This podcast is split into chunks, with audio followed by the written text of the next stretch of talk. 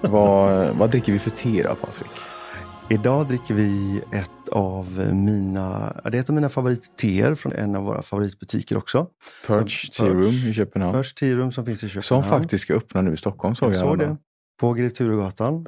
Så, men det är ett, ett, ett vitt te med eh, inslag av eh, fläder Päron. och päron. Så det är ett väldigt somrigt te. Och det, det, vitt te låter lite tråkigt men det är inte som ett vitt te. Det smakar ju faktiskt som ett svart Alltså, te. det är så gott. Fast det har inte riktigt den Ja, färgen. det är så gott. Och det har inte den här, det har inte den här beskan heller. Nej, Utan det är lite sött, blommigt, eh, fräscht. hä- fräscht te. Ja. Och vi brukar ju faktiskt, alltså många skrattar ju åt oss på sommaren här inne i stan. För vi går ju och länsar fläderträden och gör egen flädersaft. Så nu har vi hela skåpet fullt. Värst är att vi har ju flaskor kvar från förra året som står. För att det bästa tycker jag med den här saften det är att blanda den med lite gin. Ja, det är så. Ja, det är så gott. Mycket is. Fläder gin tonic. Ja, underbart. Älskar det. Eller kolsyrat vatten och massa mynta. Och fläder. Ja, fläder. Ja.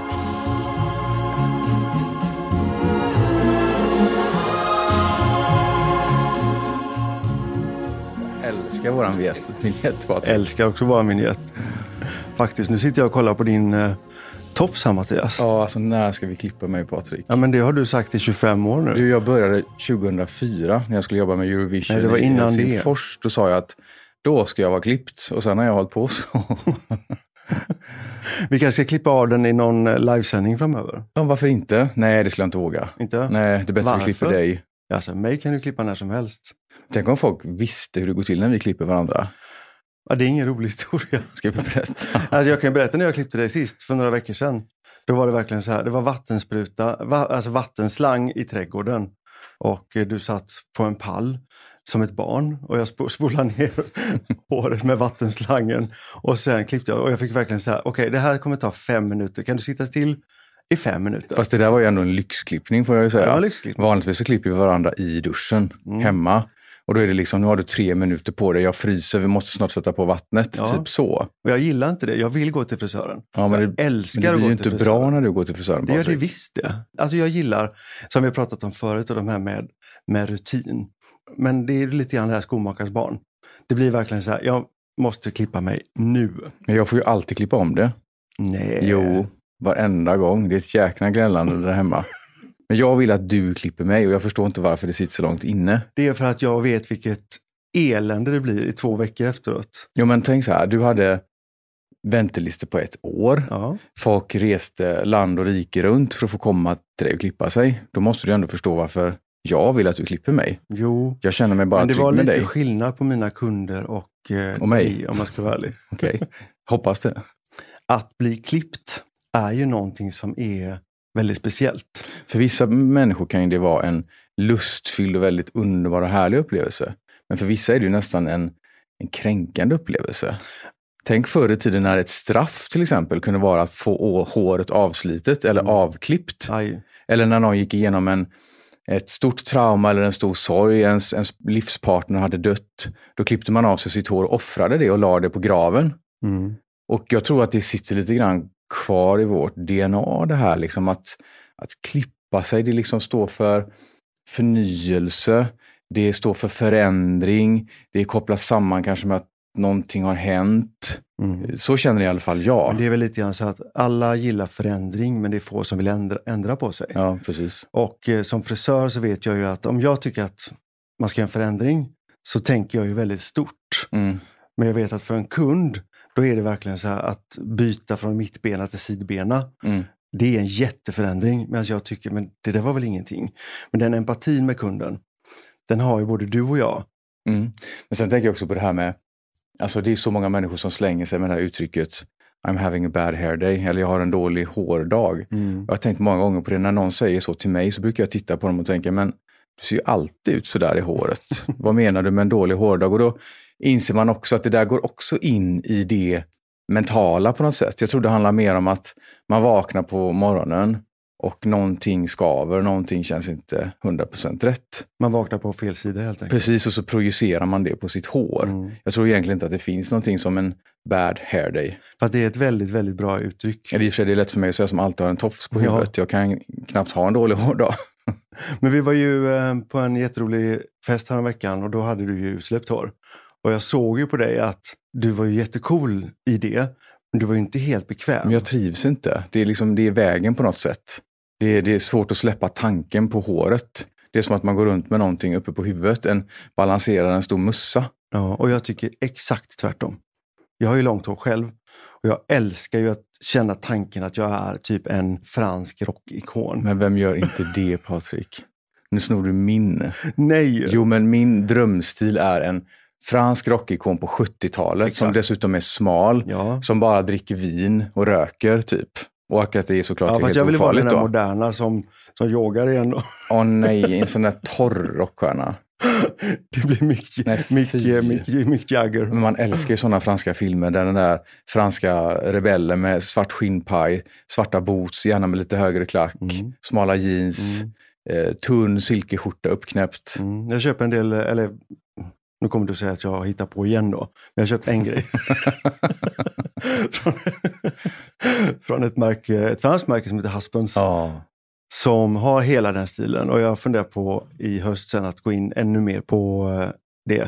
Men jag tänker på det när, när vi säger, pratar om ikoner här. Vad, det finns ju ganska många ikoner egentligen som är kopplade till en väldigt specifik hårstil, eller hur? Mm. Tänk som Marilyn Monroe till exempel. Hon hade inte varit Marilyn Monroe utan sitt platinablonda hår. Nej, eller hur? verkligen inte. Innan dess, vad var det hon hette innan dess? Ja. Norma Jean hette hon, Norma Jean, har ja. jag för mig. Just det. Och då var hon ju liksom, hade långt, brunt, lite lockigt hår. Och när man ser bilderna på hur hon såg ut då, Mm. så kan man inte någonstans se att det är Marilyn Monroe. Nej. Men tänk då, hennes hår och makeupartist gjorde ju hennes stil. Han satte sig ner och gjorde ett helt koncept. Alltså en installation och ett koncept med hennes hår, hennes makeup och eh, med kläder och allting för att hon skulle bli en stil. Och helt Mm. plötsligt så, så blev hon ju det. Mm. Hon gick in i den rollen så mycket och fick så mycket bekräftelse och att folk gillade så mycket. Mm. Så att det blev väl, ja, det blev väl både hennes uppgång och fall egentligen. Men jag, jag inbillar mig att hon kan vara kanske en av de första konceptade varumärkena. Jag tror i och för sig att det går tillbaks Ja, Det gör det kanske. ännu längre. Kleopatra, Ja, peruken med luggen, Oj, alltså jag tycker det är så snyggt. Har du sett den filmen med eh, Elizabeth Taylor? Elizabeth Nej, jag har ju Taylor, inte gjort det, men man har ju sett har bilderna sett och man älskar ju det. Tänk hur kopierat det har varit. jätte... Tänk alla filmer som har kommit efter, tänk alla maskerader, tänk alla fotograferingar, editorials där man Mm. liksom har eftersträvat just precis den unika profilen och looken. Om man tänker då Kleopatra, hur hon färgade sitt hår. Mm. Det var ju helt galna grejer. Mm. Jag tror de, de malde ju ner eh, blodiglar, de hade järnoxid. Man hade lut, man hade ammoniak. Hallå! Ja. Och Det- då pratar vi om... Nu var ju hon mörkhårig eller svarthårig, Ja. men väldigt vanligt. Bakåt i tiden så hade man ju till skillnad från idag när man har kändisar som förebilder, Ja. så på den tiden hade man ju gudar och gudaavbilder som förebilder. Och man Ja, ville ju vara blond för att blond på den tiden ansågs vara guld. Och då satte man ju sig ute i solen. För att Okej. man kom ju fram till att solblekning var det mest skonsamma sättet. Och ofta använder man ju någon form av kanske ammoniak eller lut eller någon, någon alkalisk, alkemisk lera som man kletade in i håret Har, du först. haft, har du haft citron i håret någon gång? Ja, det är klart jag har. Det har väl alla haft. Vet du vad jag gjorde? Nej, I och med att jag hade så gult hår. Alltså jag gillar inte gult, jag ville ha så här Emil-blont istället. men vem vill inte det? Det vill väl alla? Så jag, eh, jag tänkte så här, men vad är värre än citron? Ja men lime. Mm. Så jag, jag skalade, du vet, så här revskalet och så eh, pressade jag och så hällde jag det i håret och eh, brände såklart hårbotten då istället. Såklart. Så blev Fast det där är ju, tänk så här, det är ändå ganska oskyldiga och oskadliga behandlingar. Om du backar inte allt för långt tillbaka i tiden Mm. så tvättade man ju faktiskt håret med kokiss, alltså ammoniak. trevligt? Man hade bensin, man Mm. hade alkohol och det fortsatte ända fram till tidigt 1900-tal. Gud vad du är duktig på historia. Men jag fuskar ju, jag googlar ju innan de här avsnitten. Förstår du väl? För att vet du vad, jag tror inte bara det är det. Jag tänker väldigt mycket så här, alltså både du och jag är ju otroligt nostalgiska. Ja.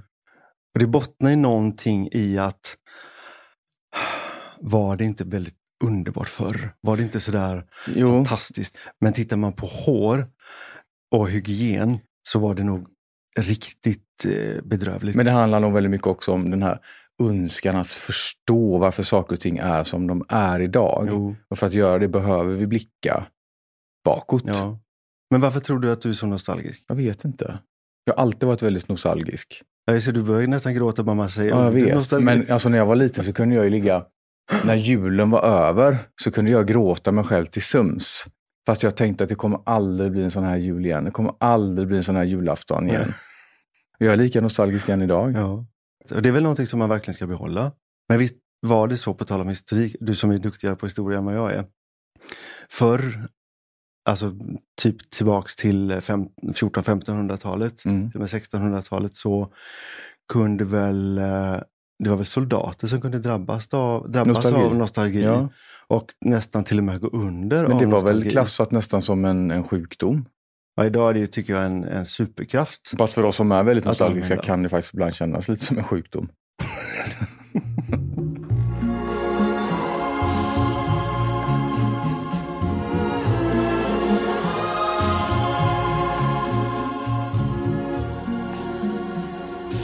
Ja, men jag gillar det ändå. Jag älskar när man sätter på den här musiken. Ja. Men framför allt när vi då sitter som, alltså när vi håller på med, vår, vi ska göra våra, typ eh, nästa kollektion eller någonting, man hämtar inspiration. Och eh, hår förr i tiden. Jag blir så fascinerad, så- jag fastnar ju dagar. Men både din och min estetik bottnar ju väldigt mycket i den gamla tidens hårkonst och Ja. den gamla tidens sätt att skapa hår. Och då tänker jag kanske framförallt inte så mycket på 1500-1600-tal, men kanske mer på 30, 40, 50, ända fram till 70-talet. Mm. De lookerna som vi gillar, de får man bara fram med det sättet man jobbade på då. Med Exakt. den typen av verktyg man jobbade med Och det då. är där jag tror att du och jag har en styrka som väldigt få har. Ja, och som vi alltid har haft grann. om man nu får skryta. Jo, ja. men du och jag började i en, i en tid när det fanns kvar väldigt många som jobbade från förr. Och de använde den här gamla tekniken. Och jag vet, jag stod ju och tittade väldigt mycket på dem.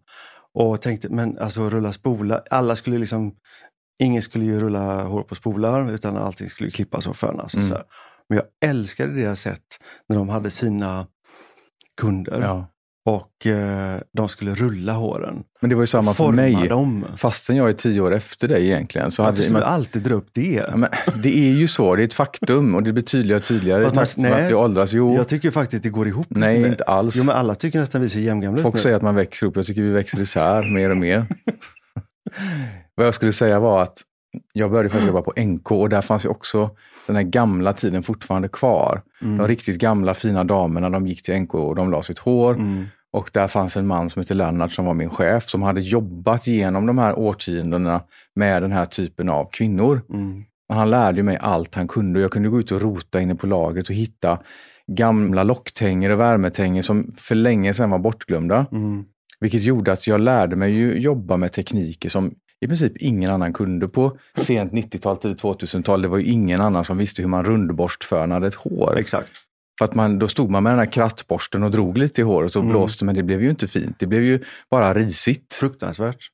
Men att lära sig att föna med rundborstar i olika storlekar, att bygga volym Mm. som är hållbar, få en, en fantastisk slät Mm. yta på håret och den här underbara formen som idag alla tar för givet egentligen. Exakt. Men under tio års tid var det i princip ingen annan som kunde detta. Nej. Jag kommer ihåg eh, när jag började då så var det en eh, frisör som hette Irma på eh, den salongen. För det första så hade hon armband från handleden upp till armbågen. Var coolt. Och så hade hon så höga skor som kunde inte gå på golvet utan hon stod och hon snurrade stolen så istället för att röra på, röra, eh, på sig själv. Mm. Och så bad hon mig en gång, kan du hjälpa mig att tvätta en kund? Absolut, ja. Och eh, jag satte ner schamponeringen och så började jag skölja. Och den här jättefina damen tittade på mig, men gud, vänta, vänta, vänta. Ja, vad är det, så jag. Så tar hon sin hand och så tar hon tag i själva håret uppe på huvudet då, som Mm. jag inte visste var en postisch Nej. då. Alltså det är en löshårdel och lyfter liksom på locket. Och jag tänkte bara, men kär, kaffet kokar över. och då var det liksom bara helt platt och så var ju hennes egna hår som en så här jättesnygg eh, Krans liksom. runt om. Mm. Så hon lyfte av den, så här, den får du tvätta separat. Och då var det så här, ja, men då tvättades håret, och sen tvättades den separat. Och sen rullades hennes hår, sen rullades den och fick en egen torkhuva och låg där och, och torkade. Och vad använde de jättemycket? hårspray. Såklart.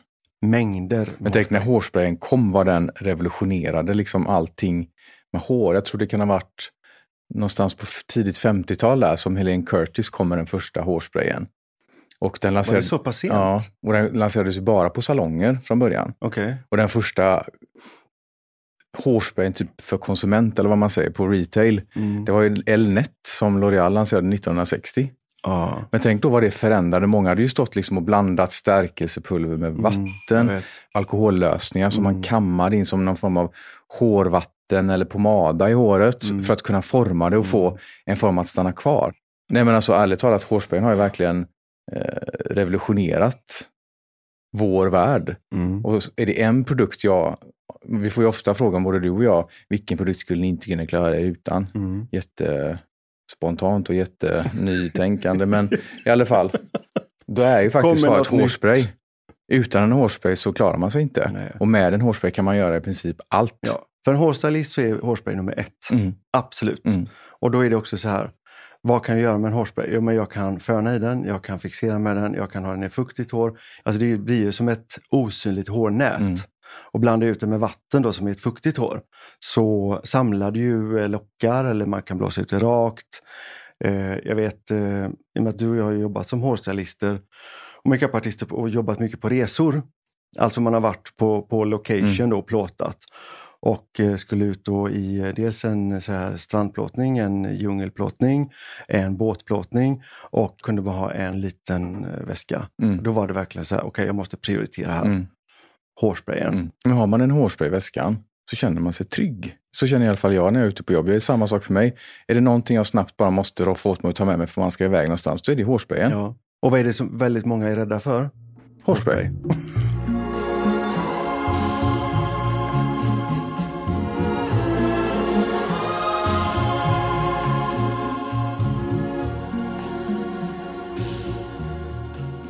Men har du tänkt vad mycket det egentligen är som är, nu kanske jag låter negativ här, men som är lite problematiskt som är kopplat till hår. Alltså det är alltid, Mm. liten, det är alltid en omställning, det är alltid ett arbete, det är en, en procedur, en process för att man ska nå det här resultatet. Nej. Jag tänker bara hur det är liksom historiskt, då vi pratade förut om hur man tvättade håret, vi pratade om hur man blekte håret, det är mycket smärta inblandat i det här. Det är, hår går sönder, de går av, de blir trasiga, Mm. eh, man offrar hår, eh, man utsätter håret och hårbotten för fruktansvärda medel. Mm. Eh, jag tänker på den första permanenten kom på tidigt 10-tal där man alltså satt i 8 till 12 timmar med bakelitspolar.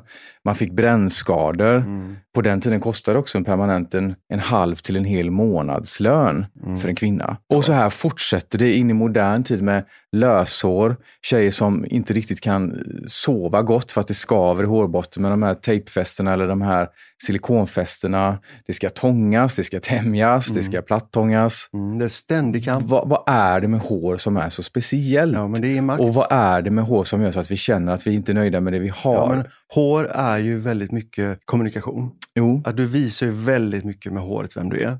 Tänk bara så här som du pratade förut om men en så här dålig hårdag. mm. Du tappar din power. man gör ju inte det, man känner ju det bara. Det är ju en känsla ja, du, man ja, har. Ja, du känner. Men det är ju det är den jag menar. Det är Mm. det här filosofiska, den psykiska kraften. Den fysiska Mm. den har du kvar. Men den psykiska kraften eh, punkteras på Mm. något sätt. Den, Jag tror det går väldigt långt tillbaks. Det handlar om samma sak som med män som tappade hår ansågs inte vara lika virila till exempel. Det var väldigt manligt att ha ett kraftigt stort hår. Tänk om du hade haft en liten peruk. Förr i tiden så var det ju faktiskt, hade ju männen utsläppta långa hår och stora yviga långa skägg. Ja. Medan kvinnorna fick ju dölja sitt Ja. hår. Det fortsatte ju faktiskt ända in på 50-talet i Sverige. Det fanns ju inte en enda anständig kvinna på Vet du vad? Nu 50-talet kommer jag som... på. Får jag avbryta din Ja, nej, ni får lektion inte... här Ja, lite jag ska ju berätta Ja, klart. det är jätteintressant, men jag kom bara på att jag skulle nog vilja se ut som Bee Gees istället kanske. Men du gör det ju nästan. Och det låter ju som honom också ibland när det piper.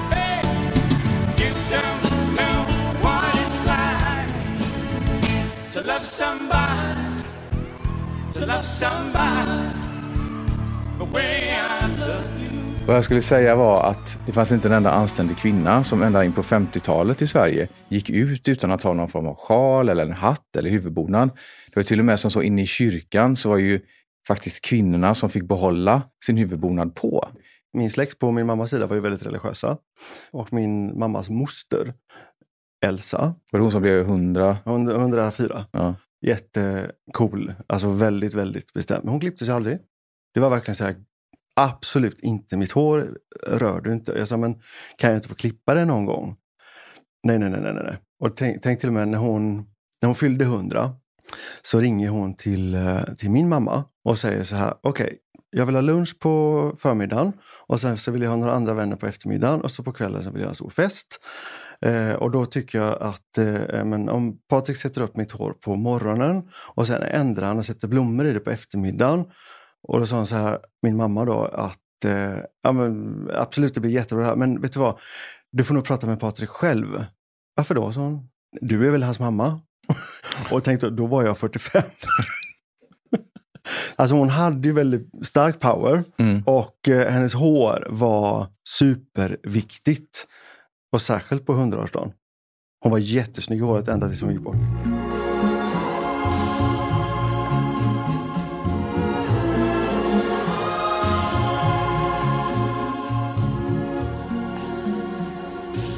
Men tänk ändå så här, vad eh, hår har tagit oss till olika fantastiska platser.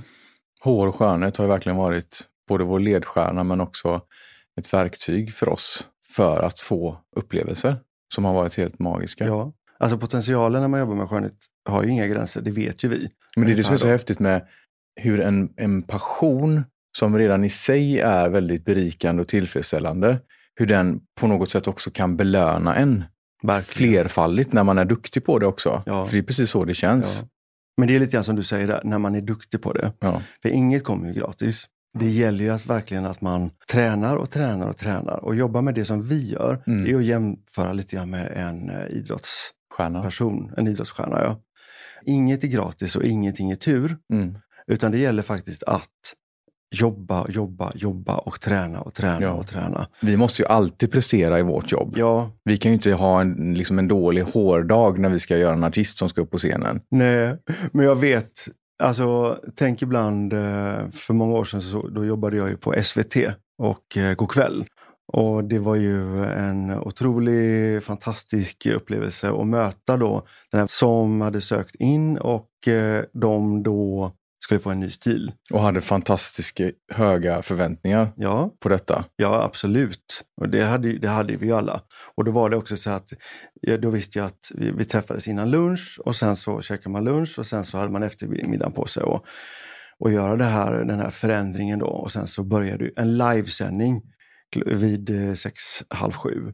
Och veta då att det, det får inte gå fel för det, Nu vi ska jag kan inte leverera. göra om. Precis, både Det till går- publiken och till offret. Ja men precis, offret. Hallå, den lyckliga stjärnan menar du? Allt beror på hur man ser det.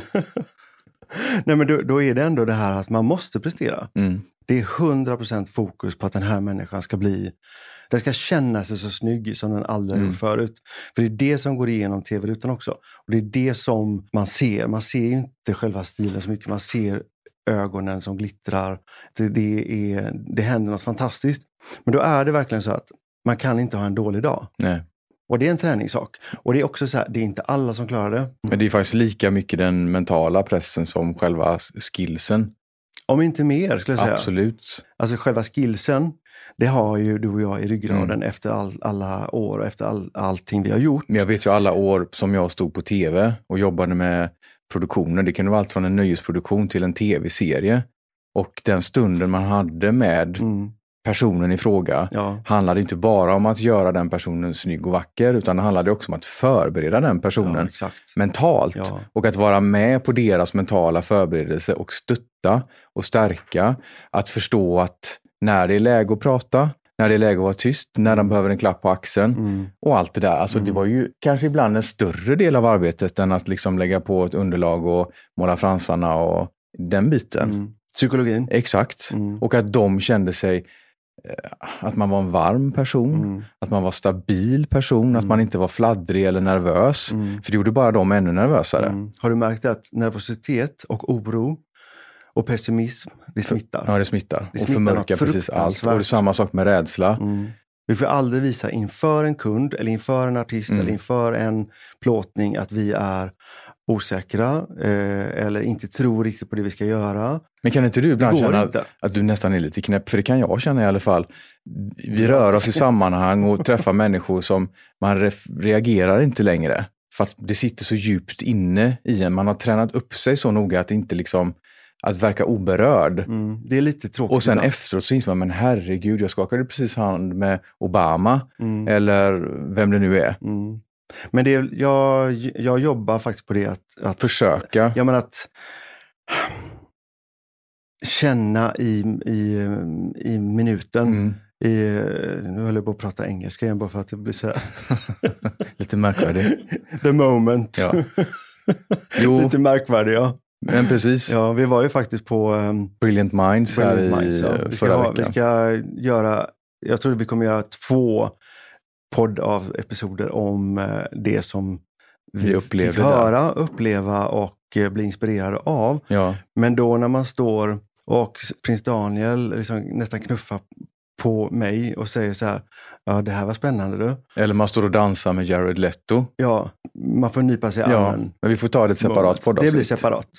Har du något sånt där hårminne som, jag vet att både du och jag, vi har väldigt många, men ett hårminne som sticker ut, som är lite sådär, Jag har massor med sådana, men jag, jag tycker inte mina är så roliga som dina. Kan inte du berätta när Sissela Kyle var hemma hos dig? Åh herregud.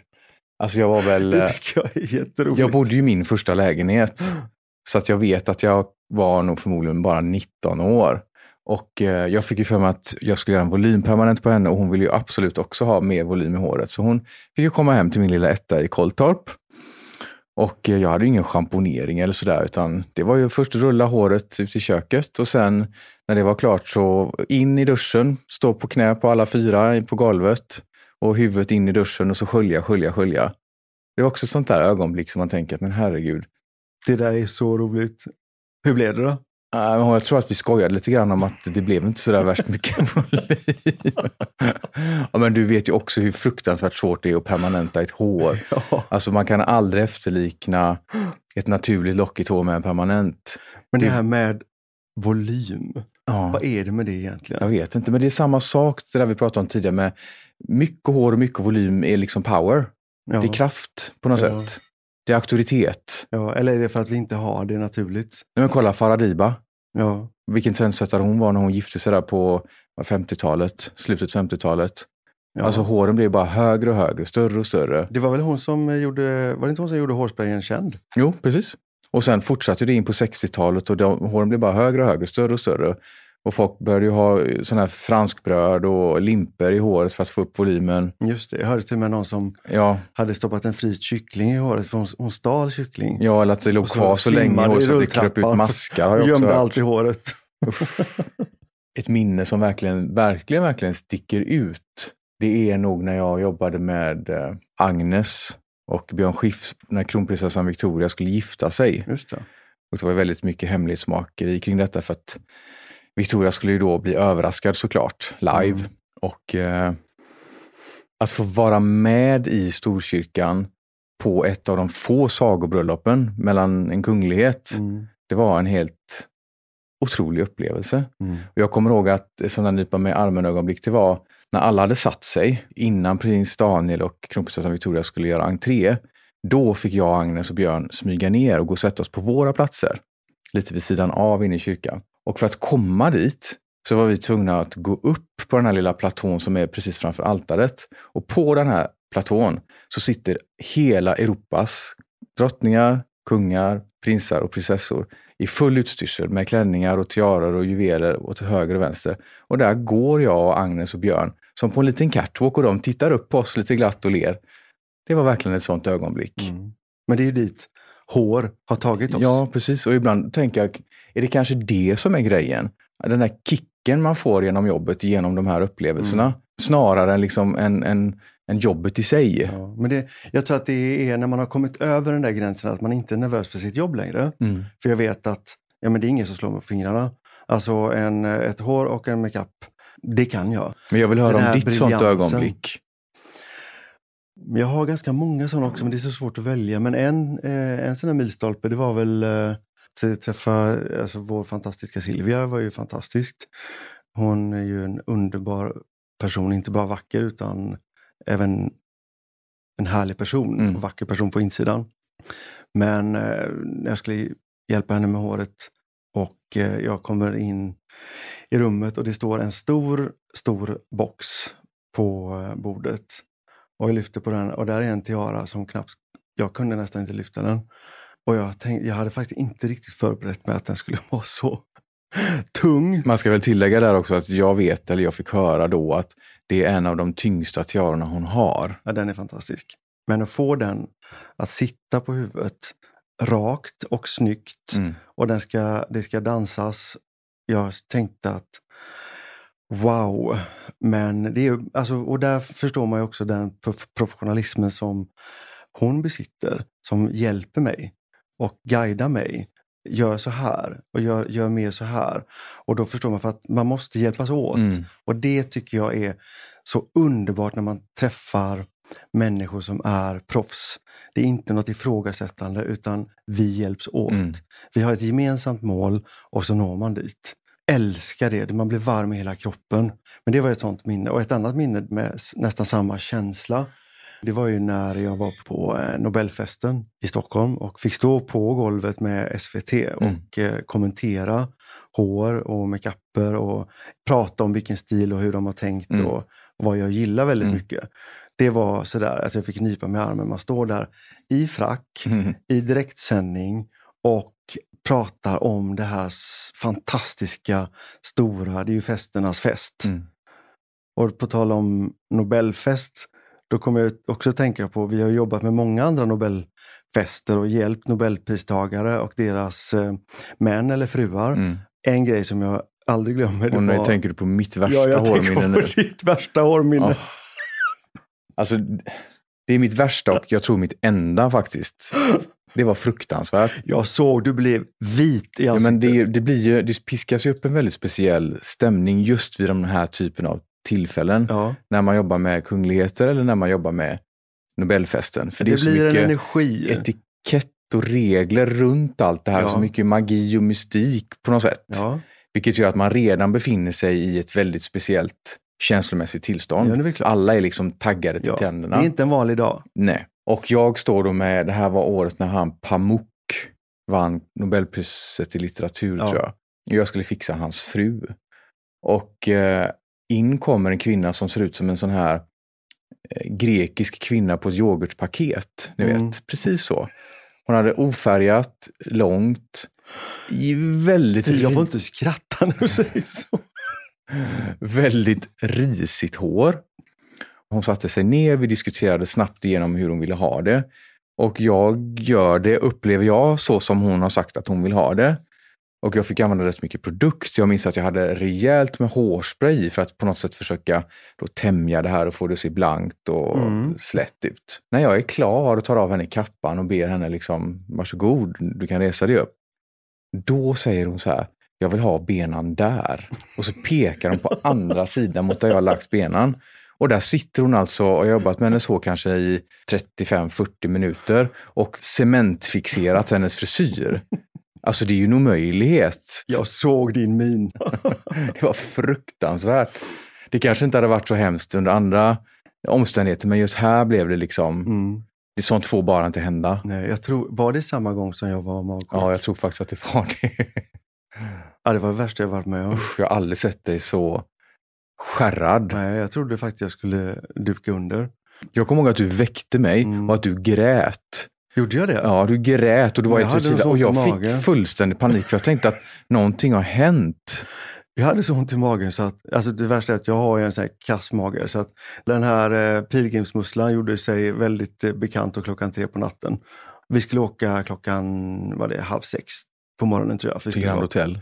till Grand Hotel. Vi skulle eh, vara färdiga och börja jobba klockan sju. Så det var verkligen bara så här, okej, på med lite solpuder, på med kostymen och eh, fixa till håret och sen bara, okej, nu Mm. kör vi. Jag kände så här, hjälp! Och när Ja. klockan var då, vi var färdiga vid tolv ungefär, så eh, jag la mig bara på golvet och Alltså nu kommer jag att tänka på en annan sak när vi pratar om sån här, alltså jag har ju rätt mycket som jag fått vara med om. Jag kommer ihåg den morgonen vi vaknade av att de ringde från Grand Hotel och frågade, kan någon av er färga håret på en av våra kunder? Och vi var sådär när vi hade jobbat dagen innan. Jag kommer inte ihåg om det kan ha varit i samband med Nobel eller om det var något annat. Jag vaknade av telefonen och så sa jag bara så här eh, att eh, eh, nej, vi jobbar inte idag. Vi hade vi har jobbat i två dagar, det var jättesent igår så att det, det funkar inte. Ja, men det är en, eh, en väldigt speciell person. Ja, det spelar ingen roll. Eh, jätteledsen, men det funkar inte. Jag kan kolla om, jag kan, om någon annan kan. Och då kontaktar jag en kollega i Stockholm och frågar, du det är en eh, person på Grand Hotel som vill ha hjälp med håret. Kan du fixa det? Absolut, jag kommer dit. På eftermiddagen sen, då ringde jag och frågade, du vem var det du skulle hjälpa? Ja, det var Paul McCartney som eh, behövde hår, färga bort det gråa i hårbotten. Och då kände jag också så här, attans också, Mm. det, det hade ju varit lite kul. Vissa personer skulle man vilja ha på sin sån här lista. Just för att de är Även om vi har väldigt många så är ju Paul McCartney en sån här, det, är, alltså, det är en legend. Tänk ändå så här, på 60-talet när alltså då Beatles Mm. och Rolling Stones, det var ju tumult Mm. på grund av att de hade så långa ovårdade hår. Mm. Släta, Alltså förstår du? långa hår. Tittar man på dem idag Ja. så är det verkligen så här, ja men de var ju korthåriga och väldigt städade. Mm. Men tänk att det var ju först också då på 60-talet som balsamet uppfanns och kom. Innan dess hade ju folk bara fått hålla till godo med schampo och diverse sköljningar av, som kunde bestå av vinäger eller citron eller ättika eller Just andra det. lite surare. pH-neutraliserare. Precis. Mm, får sluta hårskiktet hår, eh, Ja. så det blir blankt. Och också hur utskrattat balsamet blev när det kom på 60-talet. Mm. För folk tyckte att håret blev fruktansvärt. Man Mm. hade varit vana vid det här matta, torra, lite frissiga hår. Så helt plötsligt blev det blankt och platt. Alltså jag tror inte vi förstår hur bra vi har det idag. Nej. Och jag tror inte heller lika fruktansvärt som vi känner när vi tänker på hur hårhygienen sköttes bakåt i tiden. Mm. Lika fruktansvärt tror jag att de hade tyckt om de hade sett hur vi sköter det idag. För en bit in på 1900-talet så ansåg man ju att ett lite fetare hår skulle tvättas var tionde dag och ett lite torrare hår var tjugonde dag. Åh. Och allt annat ansågs ju som en excess eller en överdrift. Jag så får, Medans får liksom idag- mental klåda när jag hör det här. Ja, men medan idag tvättar ju många hår en, kanske till och med ibland två gånger om dagen. Nej, kanske inte två, men en i alla fall. Ja, förr, det enda man tvättade håret med det var ju tvålpulver Mm, som man blandade med vatten. mm, Och håret blir ju hopplöst matt, mm. svinto, tovigt, risigt. Det fanns ju liksom ingenting annat. Nej. Det som vi känner som dagens moderna schamporna som är moderna tensider, de kom ju Mm. först på 50-talet. Ja. Så att det är egentligen en väldigt modern uppfinning. Mm. Alltså i modern tid. Min mamma var liksom född när schampot, det som vi känner som schampo idag. Uppfanns ja. Ja.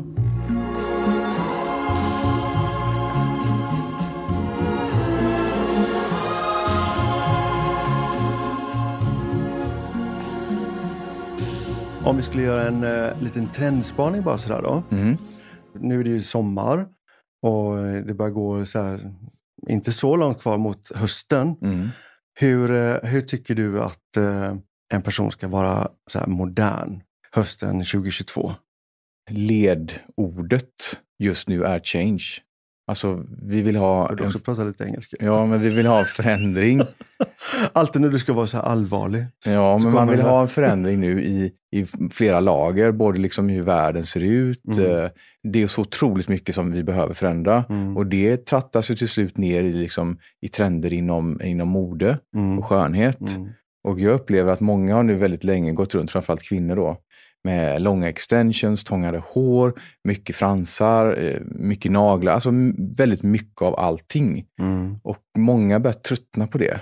De, för många blir det ju till slut ett fängelse. Mm. För att det, det kräver ju ändå sitt underhåll och sitt arbete. Mm. Du menar att man, man skalar av lite mer? Ja men precis, jag tror jag att vi kommer se faktiskt. mycket kortare hår, Ja. avklippta hår. Ja. Folk plockar ut sina extensions. Man går tillbaka till en mer en naturlig look men fortfarande såklart en, en sharp look. Mm. Folk vill fortfarande vara snygga. Det handlar inte om att folk vill bli fulare. Men för- Kanske framförallt att man börjar le- leta sin stil. En ny stil. Ja, men en ny stil. Ja, men det, det är precis det jag menar. Att man söker lite mer att få eh, ett eget uttryck. Jag tycker alltid det är mycket lättare att prata om, om trender när det kommer till tjejer än killar. Vad, vad tänker du med killar? Det tycker jag att jag, jag känner mig lite handfallen här. Jag, jag tycker så här att det som vi pratar om nu är ett väldigt generellt eh, Mm. tänk. Absolut. Och det går både över killar och, eh, och tjejer. Mm. Alltså att vara mer välvårdad. klippta frisyrer, kanske lite mer renrakat, Mm. lite snygga mustascher och lite förändring även där. Och eh, för tjejer, precis som, som du sa, mer klippta frisyrer. Mm. Stylat så att det ser så lite ostylat ut. Med lite långa luggar och det kan vara lite kortare längder. Det kan till och med vara alltså, en riktigt kort, kortklippt frisyr. Mm. Som kan vara, alltså det kan vara så snyggt så att wow, men det kräver ju också att man kanske går till frisören var femte vecka igen. Som många har faktiskt kommit ifrån. Men tillbaks till det. Nu tänker jag på en sak som jag vet både du och jag tycker är fruktansvärt provocerande. Men hur känner du när, eller förr när du jobbade som frisör, när en kund kom in och sa Du Patrik, har vårfrisyrerna kommit ännu? Vad tror du? Jag tänkte bara, om någon frågade en gång till. Det var faktiskt en kund som frågade så. Och jag, det var liksom så droppen rann över. Och då sa jag så här, nej de har faktiskt inte kommit än, DHL är sena. Så att de står kvar på, ute på eh, storlagret. Men tänk ändå att det var så väldigt långt in i, liksom, i nästan in i nutid. Att liksom, Jag kan lova att det är så fortfarande Mattias. ja, inom vissa kanske genrer, men inte alls på samma sätt Jo. upplever jag. Alltså det går mycket långsammare än vad du tror. Okej. Vi ska faktiskt inte bara skratta åt det. För det finns ändå till och med att jag själv har tänkt, för min egen del då, Mm. hösten 2022 nu då. Vad ska jag ha för stil? Vad är Men det som så där gäller? håller du på hela tiden. Ja, jag Patrik. vet, du men tänker jag tycker det är kul. tänker per månad. Ja. Vad ska jag ha för stil i maj? Vad ska jag ha för stil i juni? Ja, men det är för att Och så det håller du på och mitt- bygger dina Ja, installationer. och så tycker du du ser likadan ut hela tiden Ja, ändå. Ja, jag vet det, men du behöver inte dra den där ramsan. jag kan få ha min lilla egenhet och bygga mina små stories Ja, och installationer och, och allt det där. Jag tycker det är jätteroligt. Så kommer du med den här nålen. Men okej, det var lite trendspaning och det tycker jag är väldigt, fy! väldigt kul. Det ordet är det värsta jag vet. Trendspaning. Men, Vi är väl inga spanare? Ja, men vad ska vi kalla det då? Vi trendspanar inte. men vi känner saker och upplever saker Ja. som sen blir till ord. Men vad hur? ska vi kalla det? Jag vet inte, Kom men inte bra ord. trendspaning i alla fall. Du kan ha ett program som heter Trendspanarna. Det kan få bli din Vet podd. du vad? Vet du vad? Det skulle få så mycket lyssnare. Jo, det är det som är det värsta. Ja. Okej, vi har pratat om, om, det, om det vi har pratat om nu i alla fall. Då. Men om vi pratar mer med hår och vi pratar då om, vi pratade om, om schampo, vi pratade om hårspray. Hur ser en bra hårrutin ut i, för en modern person idag? Även om man har lite hår, mycket hår, långt hår, inget hår. Ta en, en, en vanlig tjej på gatan. Jo, men vi kan väl som enas om att alla har olika preferenser om hur ofta man vill tvätta sitt hår eller behöver tvätta sitt hår. Mm. Och vi får ju oftast den, väldigt ofta den frågan. Hur ofta ska man tvätta sitt hår? Och det Mm. är väldigt olika och det är väldigt personligt. Mm. Det beror framförallt väldigt mycket på sin livsstil. Mm. Tränar man väldigt mycket, kanske varje dag, men då kanske man behöver tvätta håret lite oftare. Mm. Även om man kanske inte alltid behöver använda ett schampo så är det ändå bra att skölja igenom håret för att i svetten så finns det mycket salt. Och det är väldigt Viktigt ut- bara sulfatfria schampo. Precis, och Ja. det är, är väldigt uttorkande så man behöver ändå på något sätt skölja bort det även om man inte nödvändigtvis behöver tvätta det varenda gång. Mm. Men jag gillar att tvätta mitt hår varje dag. Mm. Eh, vi brukar rekommendera i alla fall var tredje dag till de Mm. flesta. Sulfatfritt schampo som du sa, ett bra balsam. Man behöver ha någon, eh, någon form av leave-in-produkt som Mm. skapar någon form av barriär på Mm. hårstrået mot föroreningar, mot värme, mot eh, UV-strålning. Det kan vara också lite individuellt vad man behöver där. Mm. Och sen kanske någon produkt som hjälper till att forma håret.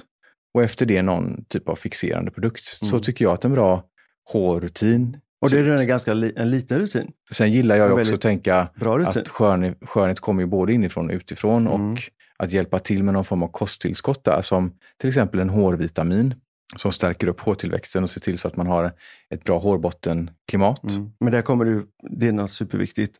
En välmående skalp är ju, är det eh, ju. nyckeln till ett, eh, ett snyggt hår. Man vet ju att en väldigt torr och spänd skalp till exempel Mm. gör ju så att hårsäckarna blir trängre Ja. och de hårstråna som kommer ut blir skörare. Ja, jag vet, jag, jag brukade säga så till mina kunder att eh, det är som du vet när du drar med en sax på ett paketsnöre Ja, så blir det lite torrt, lite fnasigt och Lite eh, krusigt. krusigt. Så att en hårbottenmassage emellanåt med eh, någon eh, härlig olja, ett serum som håller hårbotten fräsch och en hårvitamin Mm.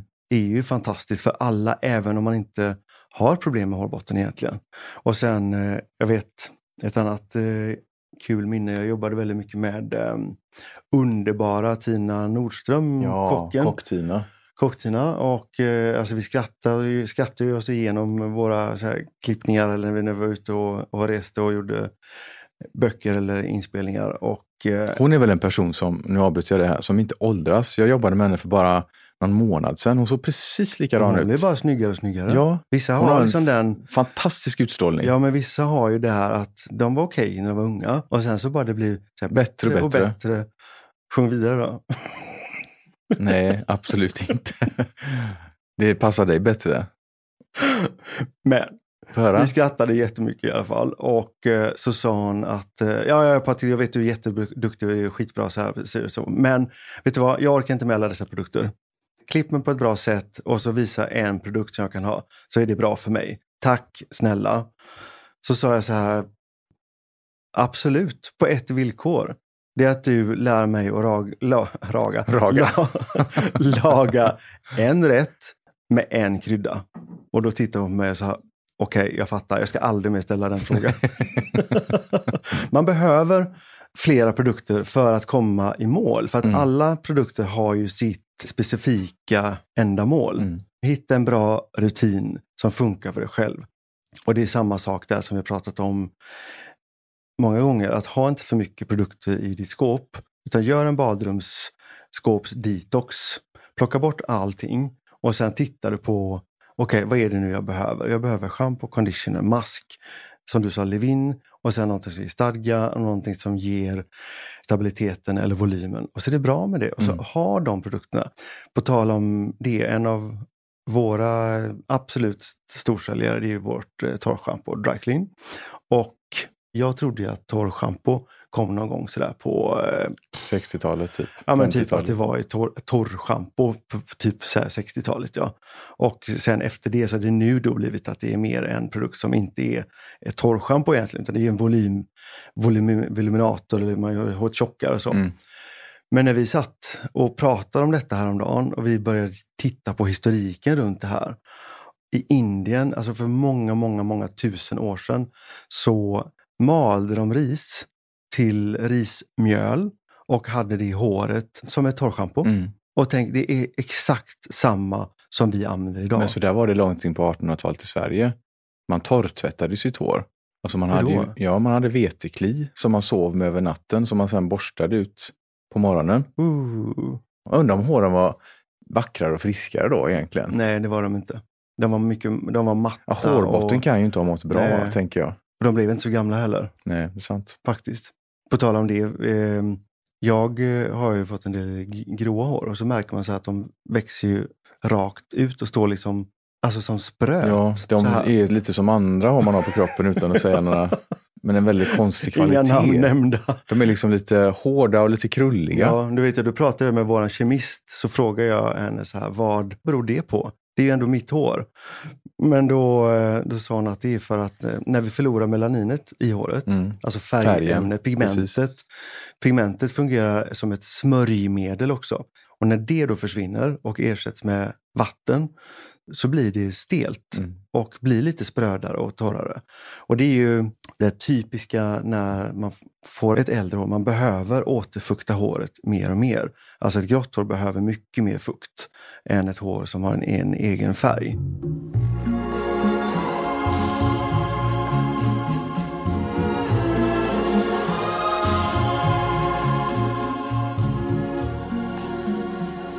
Men på tal om, om förändring och sådär, när, eh, i och med att vi pratar väldigt mycket om, om change, det är vårt ledord för hela, hela hösten och vintern 22-23. Så eh, jag vet när jag hade en del kunder som man gjorde den här stora förändringen på Mm. och de var själaglada och man såg på dem att wow, alltså det här gjorde min dag. Och sen kunde de ändå komma dag, gången efter och vara så här, "Jo, jag var jättenöjd. Men jag tror jag går tillbaka till det, till det gamla ändå. Och jag var lika frågande de gångerna det hände, men varför då? Nej, men min omgivning blev så osäker. Mm. Alltså min man trodde jag skulle skiljas. Mina vänner blev, jaha, ska du fortsätta med den här stilen? Vad, vad, tar du bort oss också sen då? Mm. Men då förstår man vad håret gör och vad det signalerar. Att jag har lyft på huvudet, jag har lyft blicken, jag ser någonting annat här Mm. framöver. Man får så mycket energi, så mycket tankar som börjar bubbla i huvudet. Men det var ju det vi pratade om tidigare, det här med att håret har i alla tider på något sätt symboliserat förändring Ja, och kraft. exakt. Och det är fortfarande så, precis som du säger, att när någon blir förändrad på det sättet och omgivningen upplever det och man själv upplever det så får man ju väldigt mycket kraft. Ja, Och folk runt omkring en blir ju tyvärr i sådana lägen oftast lite skraja. ja. Ja, det var så Patrik, är vi färdiga med vårt hårprat? Vi började ju faktiskt sent, sent igår kväll och fortsatte till midnatt och har fortsatt hela morgonen och in i podden. Vi kommer aldrig prata, prata klart om hår. Nej, det är Men sant. för den här episoden är vi klara. Eh, Vi kanske ska påminna alla våra lyssnare om att kika in på Lernberg Staffsing på Instagram eller på Patrik Lernberger Mattias Staffsing om de vill veta mer. Och vi vill eh, tacka er så jättemycket för att ni har lyssnat. Vi tycker det är fantastiskt att göra den här podden och ser fram emot nya episoder och hoppas att ni är med oss då också. Tack för idag. Ha det fint! Hej då!